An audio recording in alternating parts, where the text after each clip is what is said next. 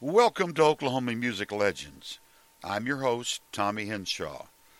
In November of 2008, Claremore, Oklahoma's own Tommy Allsup, a very talented Oklahoma music maker, visited a local radio station for a sit down interview to talk about the time he spent with rock and roll legend Buddy Holly. If you're not familiar with Tommy Allsup, let me suggest you take a listen to our podcast number five that's dedicated to him. This interview was lost until a short time ago. While the interviewer's questions are missing, we are sure you'll know exactly what was asked of him. We are presenting this interview in a series of four separate podcasts, each available one after the other. We are honored to have this recording entrusted to us and proud to bring you this very special podcast event. An historical account of the events leading up to what's been called the day the music died. We hope you enjoy the Lost interview. And now for Tommy Allsup on Buddy Holly in his own words. Yeah, the way I met Buddy Holly, I got a call one time from uh, Clovis, New Mexico. I was playing in a nightclub in Lawton, Oklahoma, a place called the Southern Club, and uh, I got this call, and a guy named Jim Ed Stewart wanted to know if I'd come out and play on a session at Norman Petty's, and I said yes, I'd be glad to come out there. So I went out and we recorded a trio from Portales one night, and Norman said, "Can you hang around tomorrow night and play with the Bowman brothers?" who were on Columbia Records at the time with the Norman Petty Trio, and I recorded with them. And then the third night, there was a boy from uh, uh, Albuquerque came in, and uh, I recorded with him. And then Buddy came back from England about that time, and he he had heard some of the stuff I'd been playing on, and asked me to stay around and join him on some records. And I said I'd love to, and uh, that's when we recorded uh, uh, "It's So Easy," and uh, so probably a couple three weeks went by, and I came back to Oklahoma, and I got a call from Buddy, and he said, "Tommy, they're fixing to release it so easy, and I can't play your guitar solo. Can you go on a summer tour with us?" And I said, "Yeah." So I agreed to do that, and then uh, as we got a little more closer to the tour, he w- wanted to know if I could put together a dance band to to record some or to play some dance music in between the shows, which we did. And uh, I had a, some guys from Oklahoma City. There's three horns, and uh, uh, it was a pretty good little blues band. And uh, so that was the first tour, I, and that's how I got to meet Buddy. And then I stayed around and uh, recorded a lot more stuff with him after that. Yeah, uh, yeah. Then we tour, I toured again with him in the fall.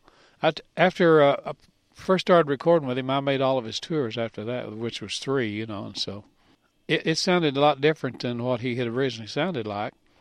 Uh, just for that reason because we did have uh, the voices, you know, and uh, yeah, that was a that was a big tour that fall tour, and uh, and uh, uh, we you know we did it's so easy, and we did all of his other stuff that did, the Roses had sung on a lot of his stuff up to that point, you know, and uh, it was a little different sound. It really was than the, the summer tour, you know. So yeah, it was great.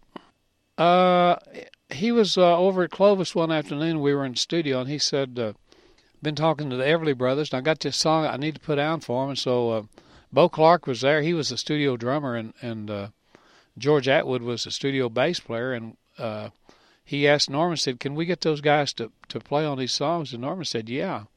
So that's that's how that came about. They just happened to be there, and you know, and those were demos for the Everly Brothers, but they ended up being Buddy Holly records yeah, Love's Made a Fool of You's uh, been good, you know. Yeah, we do that a lot. You know, I have this singer with me, Johnny Rogers. He's from Chicago, and, and that's one of the big songs we do. You know, we'll do that, and people say, "Man, I forgot all about that song. I love it." So that's in all of our shows. You know, not really, not like it was in England. There's England's had a better run of his records than the United States has. Kind of sad, but yeah, well, yeah, we talked a little bit on the uh, tour. You know, he said that I'm going to be moving up to New York City, and I I don't know if J.I. and Joe B's going to come with me or not. He said they're they're thinking about staying at Norman Petty's. Not and at the same time, I had a Western band playing in a club in Odessa, Texas, so it didn't matter to me, you know, whether I wasn't going to be at Petty's. I was going to be down there playing in my band. So, and he said, "I'll I'll be touring. I'll be hollering at you." So that's kind of how that started and ended up.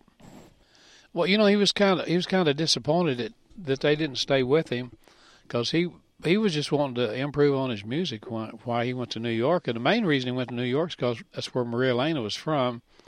And uh, she lived up there with her aunt, and they got an apartment. And uh, he thought he'd have a better chance with his writing, which uh, he wrote a lot of stuff there in a short period of time.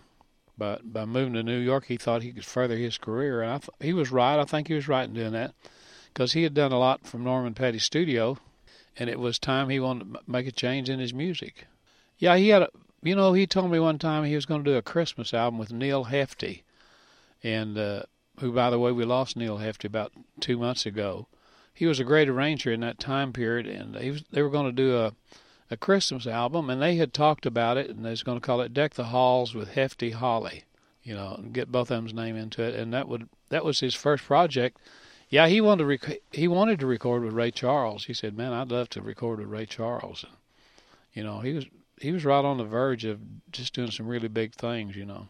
Uh, he did it because uh, he had he thought he had a lot of money in Clovis in the bank, and he found out he there wasn't much out there, and then he found out there wasn't any out there, and uh, he needed money, and uh, he was wanting to sign with Irving Feld to be his manager. And at that time, Irving Feld managed Paul Anka and Clyde McPhatter, and he owned GAC booking agency in New York, and they were booking all the rock and roll shows.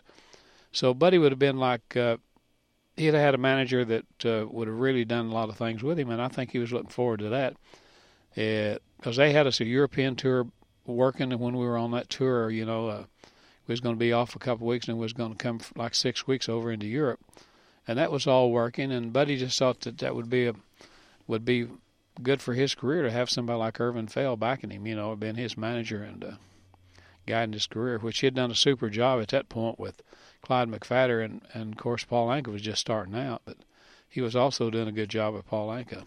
Well, you know Norman Norman was good in the studio. Uh, Norman was responsible for bringing his tapes to New York and letting people hear them, but I think Buddy probably felt like at that point Norman had done all he could do, you know, for his career, and uh, they were they were this.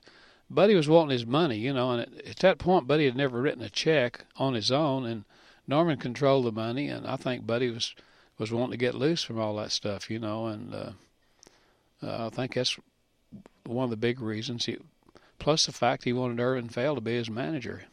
He didn't feel like Norman was his manager as much as his partner at, at that point, you know, in his career, because it's one of them deals, you know, uh, you know, we'll do everything fifty-fifty with Petty, and I think Buddy thought of him more as a as a partner than a the a manager, you know, as such. Uh, he I, he probably didn't realize it until uh, after the fact, you know. Probably not. Probably not. Well, it was it was a rough winter up there, but when he called me to, well, he you know what? He came down to Odessa. I was playing in a nightclub there. He came down there the night before New Year's Eve in 1950, going into '59, and was telling me about the the winter dance party, and that's when he he said, I've hired Waylon to play uh, bass, and uh, I need a drummer. And that's when we thought about Carl Bunch. And uh, he had Ray Rush with him at that time, and uh, they came in, and uh, you know, Moon Mulligan was playing piano there at that club with me, and he Buddy was Moon, Bud, Moon was Buddy's favorite piano player, and he's the guy that Jerry Lee Lewis and all them guys copied. And uh, our drummer couldn't make it that night. He was uh, had been in El Paso and he was going to be late getting back, and uh, Buddy said, Well, I'll play drums. This concludes part one of the Tommy Allsup interview series. Part two of four is available next.